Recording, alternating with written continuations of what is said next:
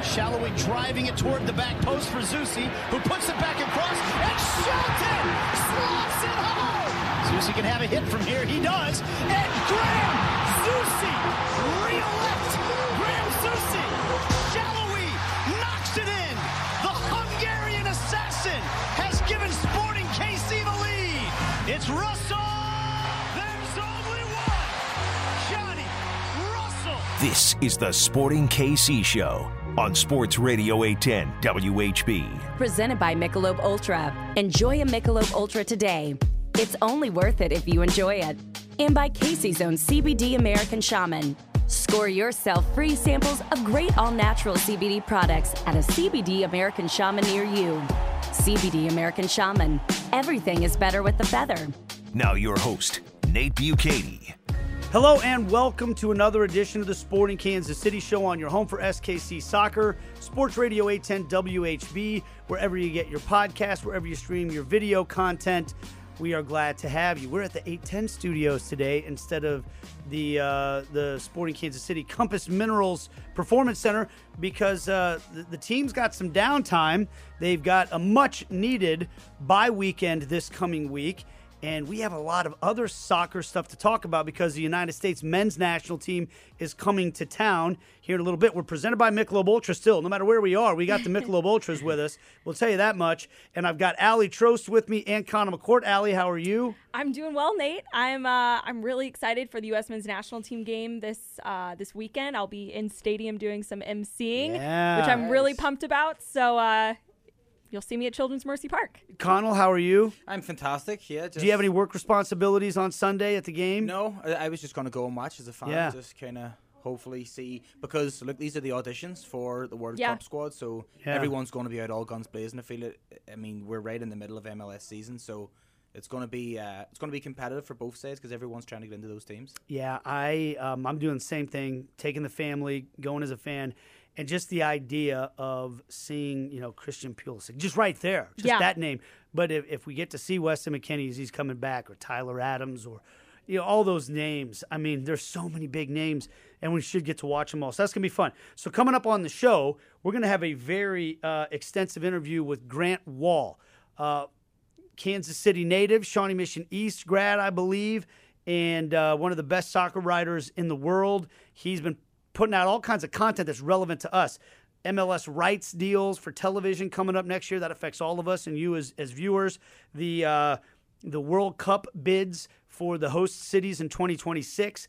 He's with the national team right now in Cincinnati, where the, their first friendly of this window is tomorrow night, and he's going to be in Kansas City with the national team then as well. So we're going to cover all that stuff with Grant uh, Grant Wahl. So quickly, guys, before that, we do have to rewind to this uh, past result for Sporting Kansas City.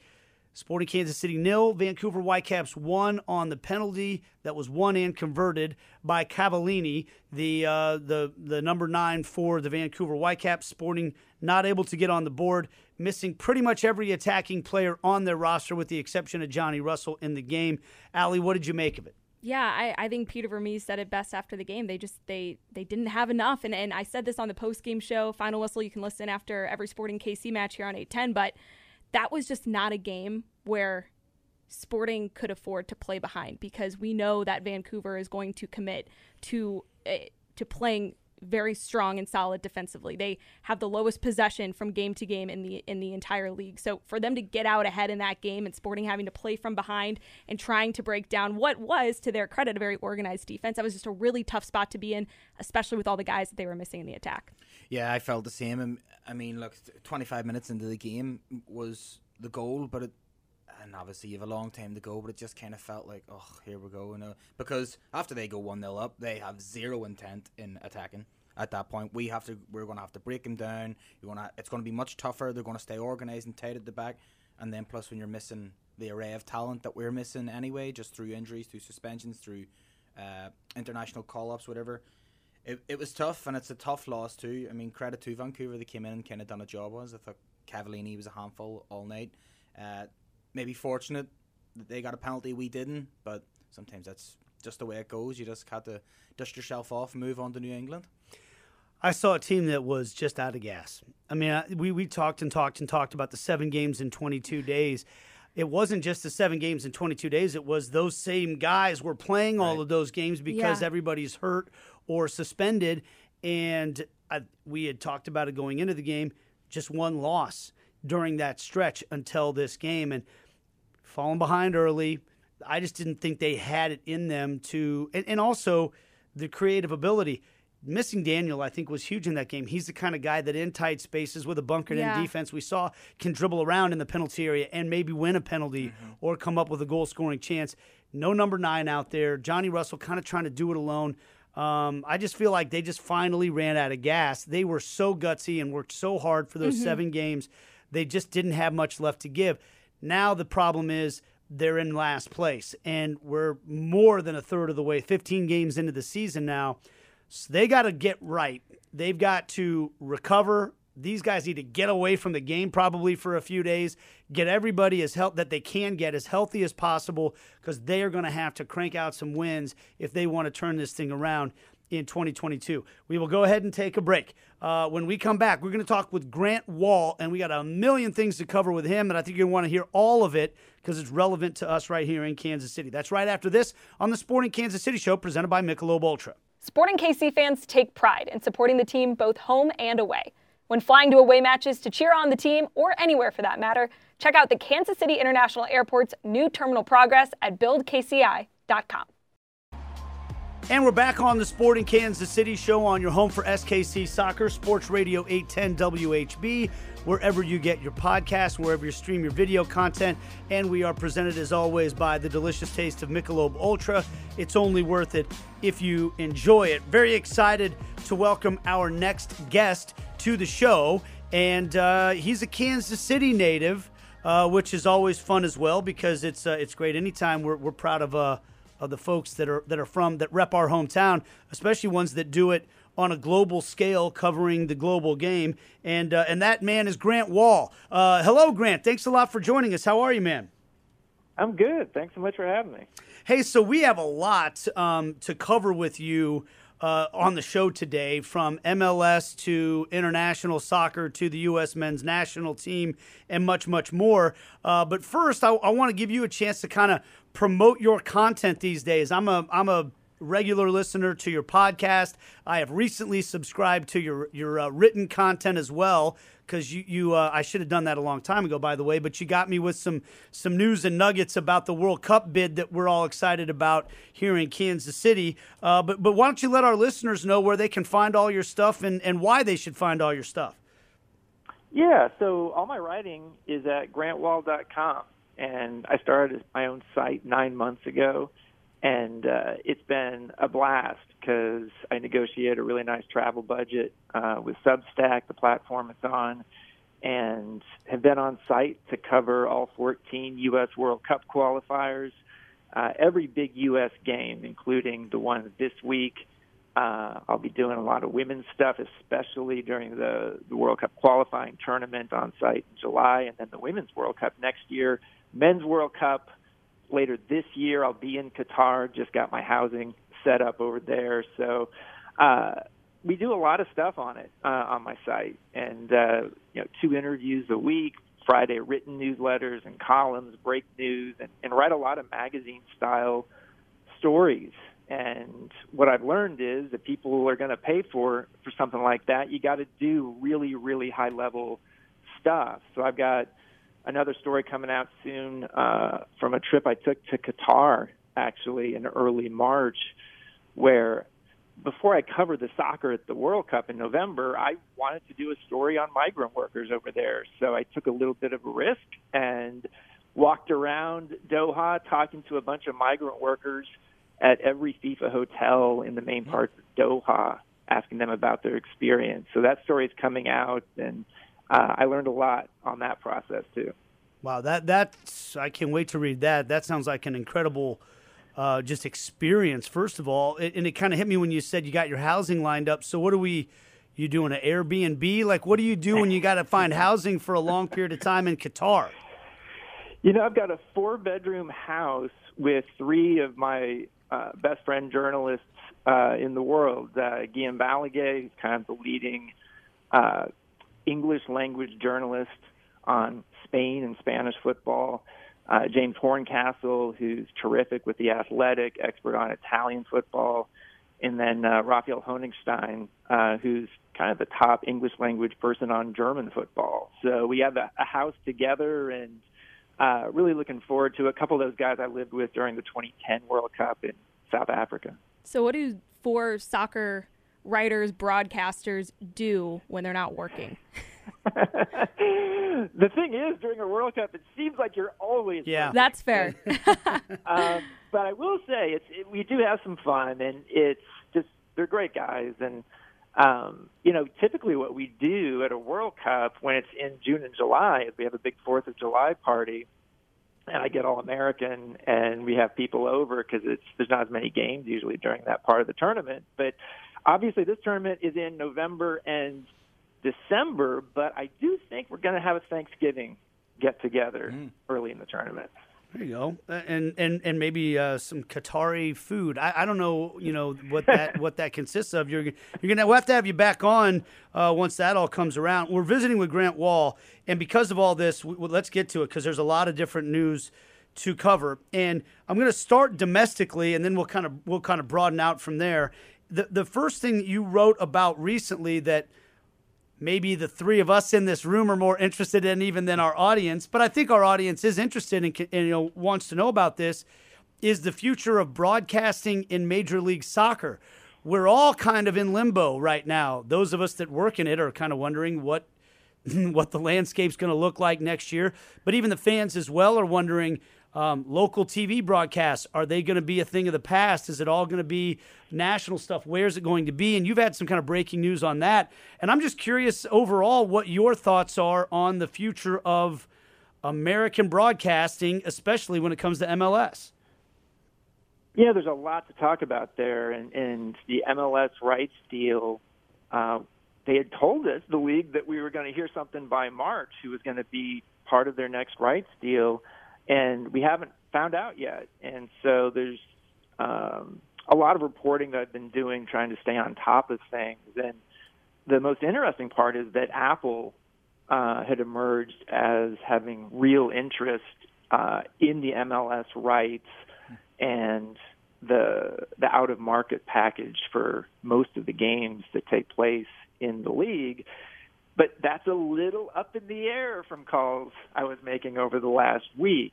So uh, we aren't really sure who's going to get it. If Apple ends up not getting it, uh, I'm being told that there's a decent chance that the existing rights holders may get it. Everyone kind of expects Univision to keep some Spanish language rights, but maybe even the current uh, places, ESPN and Fox, may retain some, some linear rights in the next deal.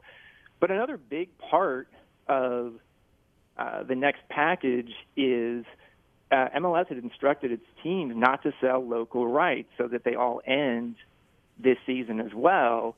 And that's you know a really big question about how that's going to work.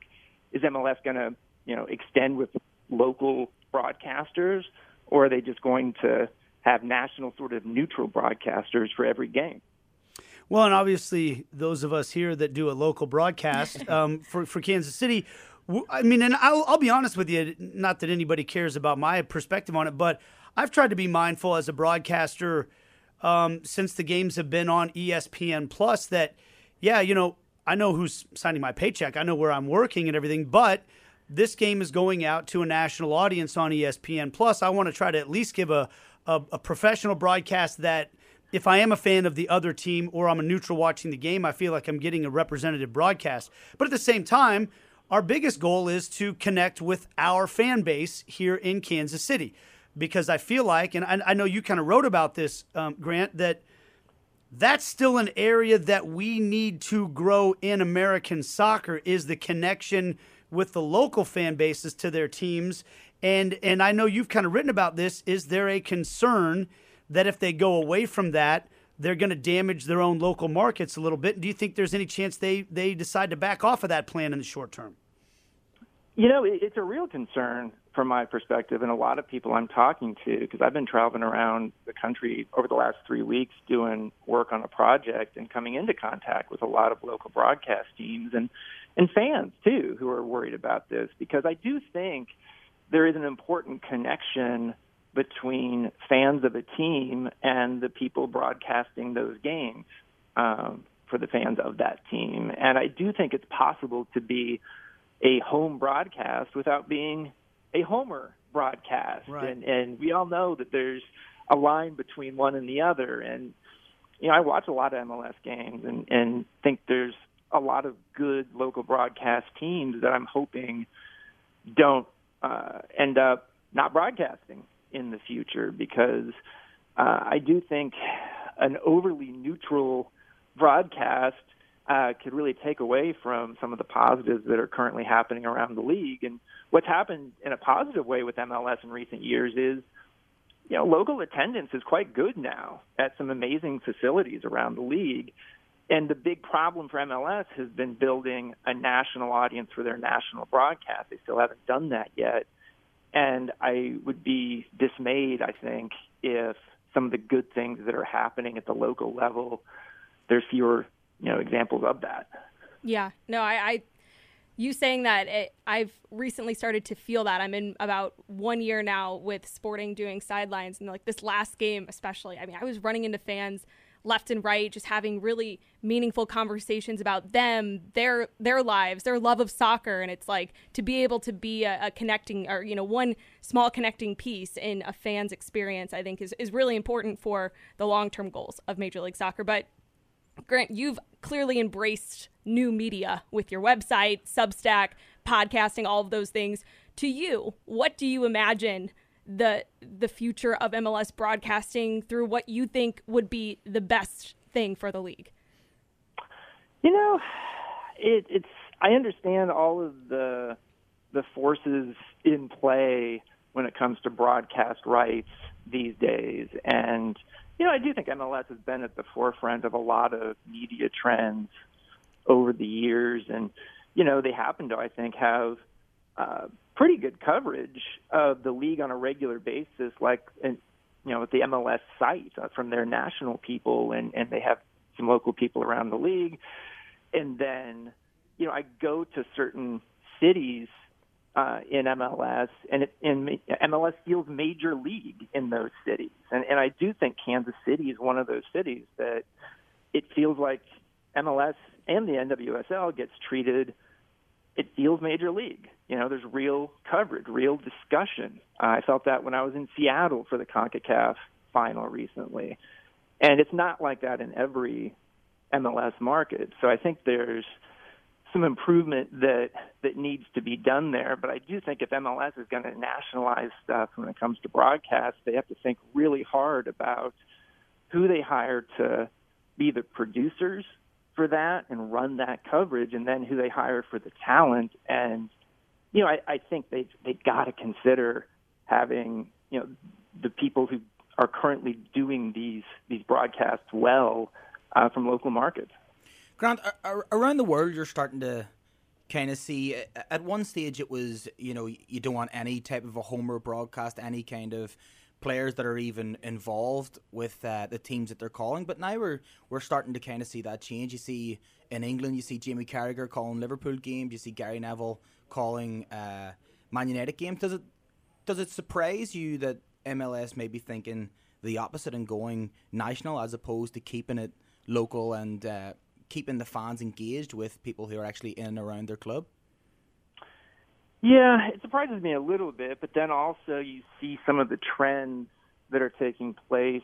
You know, there's a whole studio down in South Florida mm-hmm. that for all of the USL games and the US Open Cup games in most cases, um, you know, there are broadcasters calling those games from that studio mm-hmm. there and, and you know NWSL games as well and um it's just that's been a trend, and obviously, uh, a lot of that is being done to save on costs. And I do realize that, you know, producing television broadcasts of games costs a lot of money, and and we're seeing even national broadcasters now, like Fox Sports, doesn't seem to send its you know broadcasters for a game out on the road to the stadiums much anymore.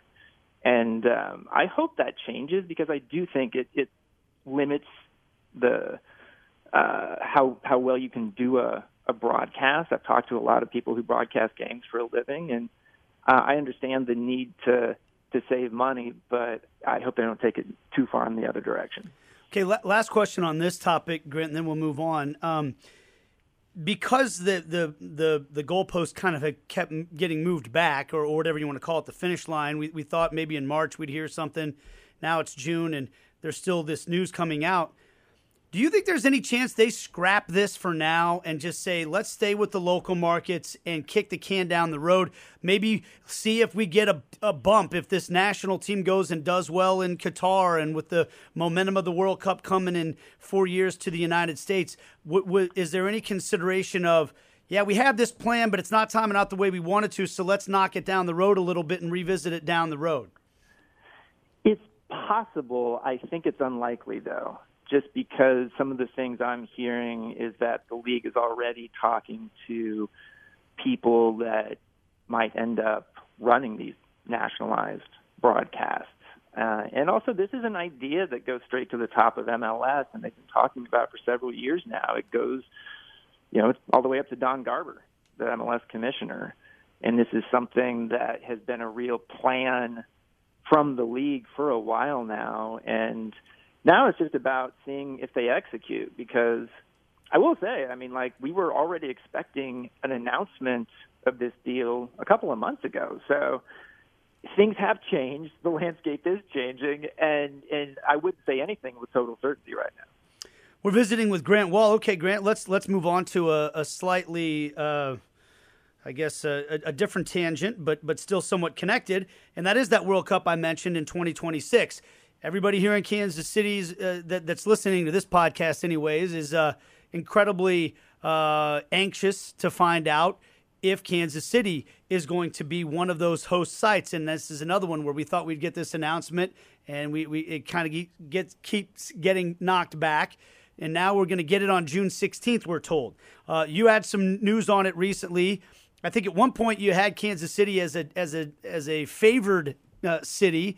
And I think this last tweet I saw from you, an article I read from you, said on the bubble. So, can you just give all of us in Kansas City that are super anxious and nervous about this, where do we stand right now? And give us to give it to us straight, like uh, Lloyd Christmas. What are the chances here? You know, it's been really interesting. I've been making a lot of calls around to sources I've got uh, in the U.S., outside the U.S., about this competition between U.S. cities to host World Cup 26 games, and there are 16 cities bidding, and 10 are likely to actually get the games. Now, it's possible that maybe 11 could, um, but what I did after doing all those calls was sort of handicap the 10 cities that, if you ask me, based on what I'm hearing, are going to get games um, you know, Kansas City actually hasn't really changed too much. Like I, I've had it in my ten as as getting World Cup games, but basically on the bubble. You know, and some bubble teams like the NCAA tournament get in, and some don't. And so, you know, as of right now, and, and even a month ago when I first did my column uh, on this, and I've added things as I pick up stuff along the way. You know, I've got Los Angeles, San Francisco Bay Area, Seattle, Houston, Dallas, Kansas City, Miami, uh, New York, New Jersey, uh, Atlanta, and Philadelphia. And those are my 10 as of right now. And I feel pretty good about that. And I think you've got to have a t- or, you know, some teams or cities in the Midwest that get games. Because I don't really include Houston and Dallas in the Midwest, and there are other cities bidding that I'm hearing are are unlikely. So Denver, Cincinnati, Nashville, um, and if you don't have those cities involved, then I think you need something in the Midwest. And Kansas City, you know, has a good soccer culture, but it also has the Hunt family, you know, in Arrowhead Stadium or whatever it's called now, and it's uh, I, I do think, and I've been told that uh, that could really help sort of the, the history that the Hunt family has had with growing soccer in the United States when it comes to getting games. So that's clearly a big positive then working in uh, Kansas City's favor. But my, my next question for you was in your in your eyes, what is maybe the biggest pro and the biggest con for Kansas City? Because anyone that I talk to about this, I, I always, you know, qualify with, well, I also don't know how they're kind of weighing some of these different um, criteria that they're looking at for these cities. Because while Kansas City may knock it out of the park in one area, that may be the lowest thing on the list of, of things that they're looking to kind of really move a city across the finish line in, in getting that bid.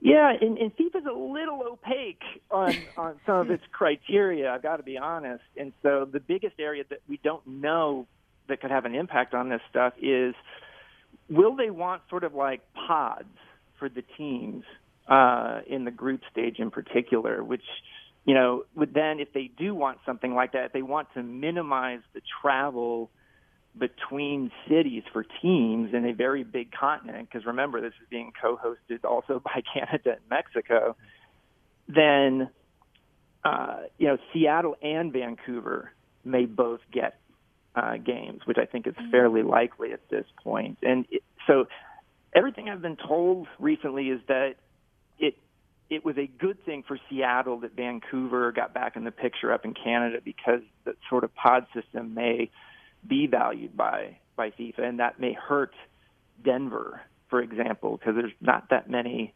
bid cities close to Denver, um, and so I don't know how that would impact Kansas City. I guess if you have games also in, in Houston, Dallas, um, but we have to wait and see about that. And then you know, FIFA looks as you would expect at suitability of stadiums. Um, you know, is it uh, is the field wide enough for FIFA regulations? And, and it's interesting because Dallas and SoFi Stadium in LA are going to have to widen their fields at great expense, but they're they're willing to do it to get World Cup games. So, um, you know, number of hotels, things like that in in particular cities, and um, you get into you know criteria like that. Uh, we're visiting with uh, Grant Wahls, so we'll we'll find out. Uh, hopefully, uh, that that bubble is not burst here in Kansas City when the news comes out. Um, let's talk about this national team because we've got them coming to town on Sunday for a friendly against Uruguay, which is a is a great matchup to get to watch uh, for those of us that are excited to do so on Sunday. There's a game tomorrow night. We're recording this on on a Tuesday, so tomorrow night in Cincinnati. You're in Cincinnati with the team, um, and I'm curious, maybe what's the biggest theme or what stands out to you the most uh, about what's going on with the national team right now as we get ready for their first friendly? You know, there's two big spots on the field where there remain very large questions about personnel and who's going to play there. One of those is center forward. And uh, Haji Wright just got called in after a really good season in Turkey. Uh, was not involved at all in World Cup qualifying, but the number nine position has just been a real problem spot for the U.S. for a very long time, including lately. You know, Ricardo Pepi had a, a real audition for it, got off to a good start, hasn't scored a goal for club or country now since October. Ouch. Um, and has, yeah, and has been given this time period, these games off by Greg Berhalter just to sort of rest up after a really tumultuous season. I still think Pepi's going to be involved with the World Cup team, but he may not be a starter. And so might Jesus Ferreira, mm-hmm. uh, the Dallas uh, player, have a, a real option to, or a real chance now to win that spot? I think he will have a chance, maybe even ahead of Haji Wright, but it's totally wide open. And then at the other end of the field, Miles Robinson did his Achilles. Very sad story there. Uh, I still think it's unlikely he'll you know be healed in time for the World Cup. Um, and so, who's going to audition for that role and get that opportunity? Likely to play next to Walker Zimmerman, who's been kind of a rock there in the central defense. With uh, Walker Zimmerman, obviously, Grant, you would think that he would almost have it nailed down uh, at the minute. I was k- kind of thinking one that I kind of have a personal interest in is the centre half position. Uh, I support Celtic, so I was watching a lot of Cameron Carter Vickers all year. Um, if you can't tell by his accent, Grant, uh, our buddy Conall is not from Raytown. No. He's uh, He's from Belfast, so Celtic fan here, but Carter Vickers has played great this year. I mean, uh, there was a lot of journalists and stuff in Scotland that were surprised that he wasn't up for the Player of the Year and stuff in Scotland. So obviously Uh-huh. that's caught Greg Berhalter's attention. The only thing I think that kind of would go against him is is he kind of a bit too similar to Walker Zimmerman. I know that he plays he plays more on the right as well. They kind of need a left-sided centre back, which Carter Vickers can also do. Do you think we there's a chance that we see him in some of these uh, bigger audition games coming up here, or do you think they'll go with people that they've tried and tested already? I fully expect we'll see Carter Vickers in one or more of these games. And some of this depends on how training's gone, though they haven't had that many days of training together yet. But, you know, I, I'm surprised it took this long to get Yeah. Carter Vickers into the national team, given how he's played in Scotland. And uh, he's still a pretty young guy. And so I, I think we'll get a chance to see how he could do. Um, you know, and then there's some other players that aren't here, like Chris Richards, who did have some experience playing in the World Cup qualifiers, and he's still recovering from injury. But, um, you know, like I, I think long term, he's viewed as uh, a young, really promising, good ball playing central defender. Um, and I, I think he'll be on the World Cup team. And, and obviously, the caveat with all this stuff is injuries. And unfortunately, Right. the U.S. has had more than its share of injuries, so you don't know what's going to happen in the next few months. But um, it is really unfortunate, I think, uh, for Miles Robinson Yeah. because he and Zimmerman had, I think, been very good together uh, during most of qualifying and had established themselves. And you know, just to have some sort of awful injury like that take that away for him is is really tough. And Grant, you tweeted the other day that the players on the team, you know, really kind of took that injury hard. Um, you know, if you can just speak on that, and then maybe kind of what else you've gathered being around the team here as as they get set for a really important stretch ahead of uh, the 2022 World Cup. Yeah, it was really interesting here in Cincinnati yesterday because uh, they're providing a lot of media access to the U.S. players, which is really nice. They're bringing in each player for about 15 minutes in groups of two, and so you can kind of go back and forth between these roundtables. And several players yesterday talked about, you know, how they responded to Miles Robinson's injury and how they contacted him as soon as they could, and um, you know whether it was Walker Zimmerman or even Aaron Long, maybe especially Aaron Long, a guy who just recovered from an Achilles uh, just injury, just like the one Miles Robinson had, and he explained in detail how much he's in touch with Miles Robinson, who he said has lots of questions for him about you know different stages of the injury recovery. So I think it's a really good sign for. I, I'm, it's obviously a terrible injury, but it's a really good sign for the the culture inside the team that you know they care about Miles Robinson as a human being and as their teammate and friend. And uh, you know, in some cases, these are players he's competing against or was competing against for playing time. But there is a real sense inside this team that um, there is a good culture, uh, and there's there's nobody who stands out inside the team as being a bad guy.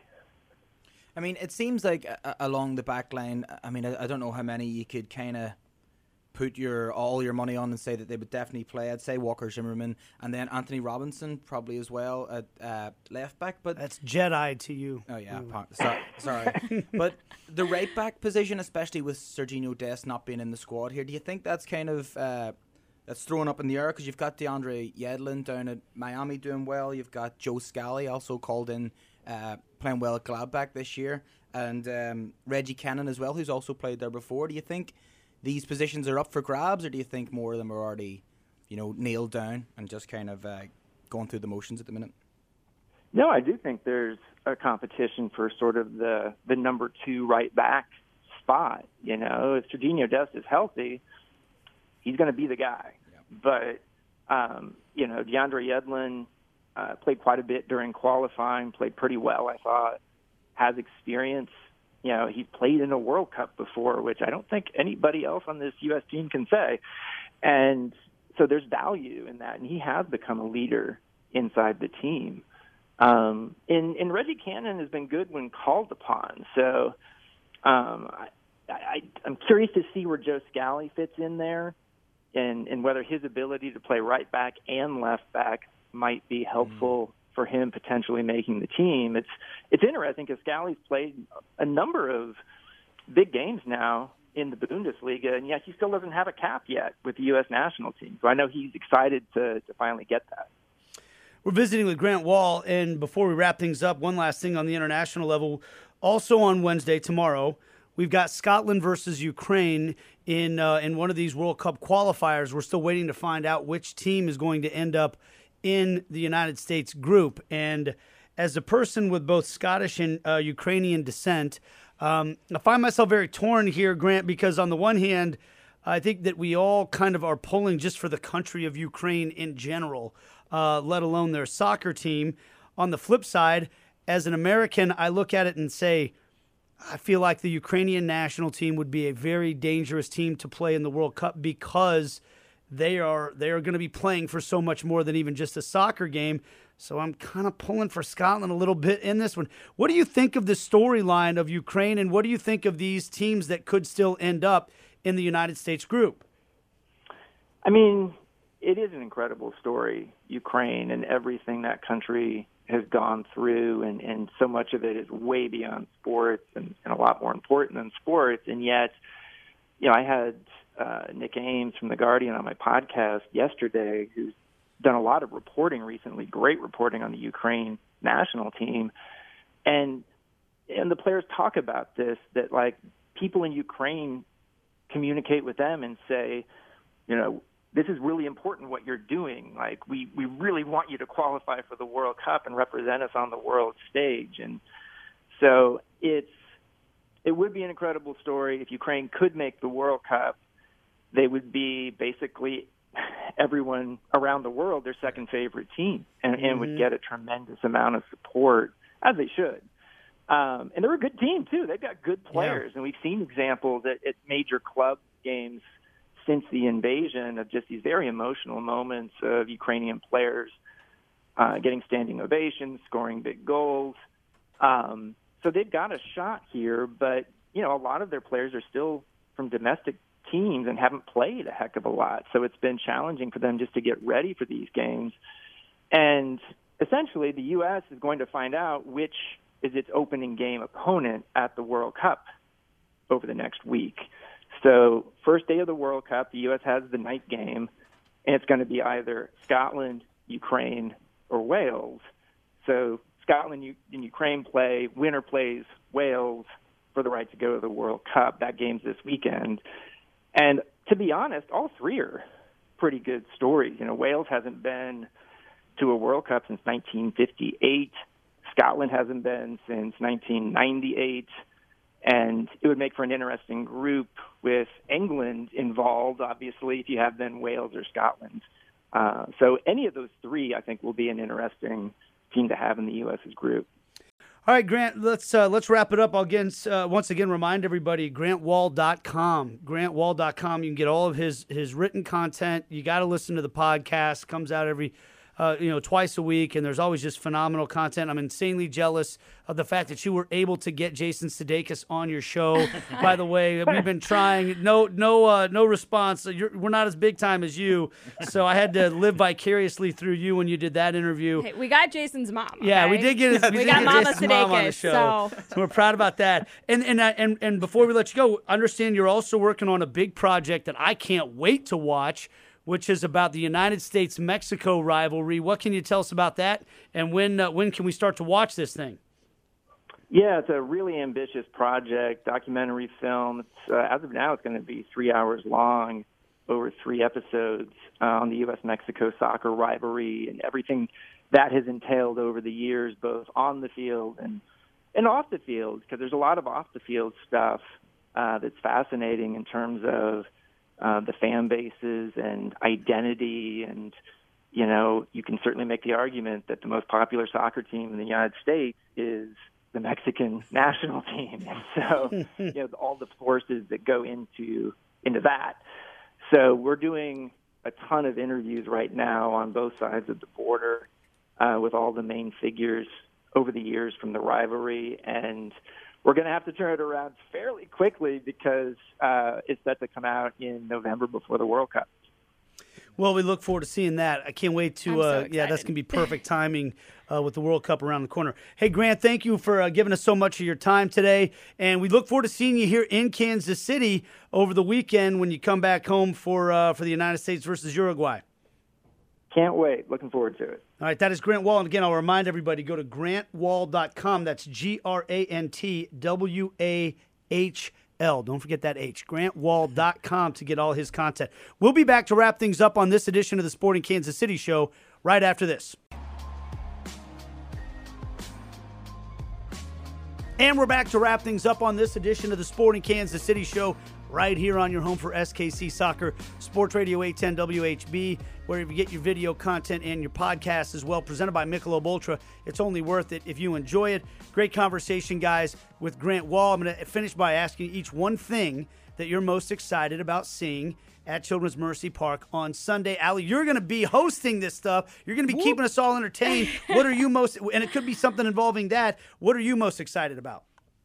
Is it selfish of me to say that I'm just really excited about that? Um, Can you give us a sneak peek of what you're going to be doing? Do you have you gone through a run a show yet or anything? Not yet. That is Okay. uh, that'll be coming this week. But I, I think I'm just I you know, for all of us here and a lot of our listeners too, who you know grew up soccer fans, the U.S. national team, men's and women's, was always like the dream, especially for me as like a little girl. I wanted to be Mia Hamm. I wanted to play on the U.S. women's national team. I genuinely thought, like, in 10 year old Aly's mind, that is what I was going to do. Obviously, I will not be playing on the field, but Yet. yeah, yet I think that dream is completely squashed. But to to kind of find um, a love of soccer through broadcasting has given me so much in life, and to be a part of this game now in this way is just a dream come true. Being on stage with you, Nate, for the 2019 World Cup down in Power and Light was one of the best experiences and memories that I've ever had, and I just I know that you know being a part of uh, this game on, on Sunday, it's a friendly game. It's just you know one match, but it is uh, it's kind of a pinch me moment. So I'm just trying to soak that all in and enjoy it. And at one of my favorite places, I mean, Children's Mercy Park has truly become I, I mean a top three and just places I am genuinely happy to be at. So I'm just I'm really looking forward to it. Well, it's the national stage, so you deserve it, but just don't forget us when. Oh, I I know what you're looking when forward you to. Conall. What's that? CCV baby. I am. I am indeed. You Can, know, I- can I back you up on that for a second? Go ahead. Because you're gonna you're gonna come. I'm a Celtic homer too, though. I'm actually I, I like Celtic, and so I watch all their games, especially when they play Rangers. That's when you you, you see at the intensity level, the World Cup will not be any more intense than an old firm game. It mm-hmm. won't. So he's already shown he's got the medal for that. But I think that he actually fits in with the way that they play. You mentioned the two right back thing. That's true, but Greg Berhalter wants to play out of the back. He wants to play a, a possession based attacking style of soccer. And CCV is a big guy and a strong guy, but he is calm mm-hmm. on the ball. He's cool as a cucumber, for- right? for his, yeah, uh, for he kind of looks like he's flat-footed. He doesn't look like he's playing on his toes, but he never seems to be caught unawares. He's always uh, he doesn't fall asleep, but he's he's calm on the ball. I'd like to see him in this system. and I think that kind of works in his favor as well because the US, I don't, I honestly don't think the US care who they play. I think they're always going to want to dominate the ball every time. Every time they step on the field, they're going to be playing England. They're going to be playing really good teams here, but I don't think they're going to try and bunker in and hit them on the counter, and that works well for CCV. I mean, Celtic. Most games we play, what is it, forty odd games, thirty eight games a season.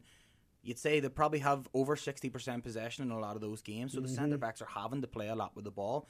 So that's probably something that Greg Berhalter's seen, and with the hole at the back, with obviously the Miles Robinson injury, kind of seems like he would slot right in. So hopefully he gets a bit of a run out and see other players. I mean, I'm excited to see Brenden Aaronson as well.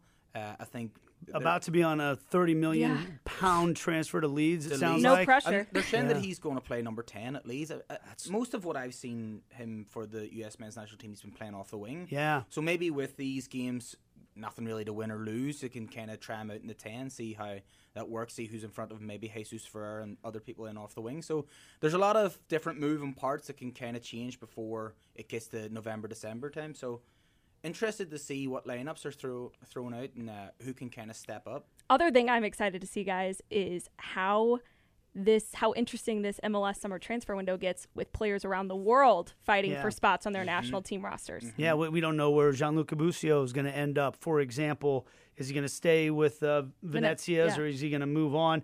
Um, hey, and we got to mention Erik Palmer-Brown. Yes. he's Yep. going to be fine for that spot at center back as well, and he's been playing really well in France. Got a chance to chat with him for a while when he was in town for the home game a couple of games ago against the Houston Dynamo. But it's coming up on Sunday, folks. If you don't have your tickets, get them. Um, and you can still get tickets because U.S. Soccer held on to a lot of them till the last minute. They've been released. You uh, you can get your tickets now to go see the United States men's national team, and I think a lot of what it's going to look like when it comes to the World Cup in Qatar. That's just a few months away, if you can believe that. So again, uh, tomorrow night, USA versus Morocco at 6:30 Central Time, and then on Sunday, the United States taking on Uruguay at four o'clock at Children's Mercy Park.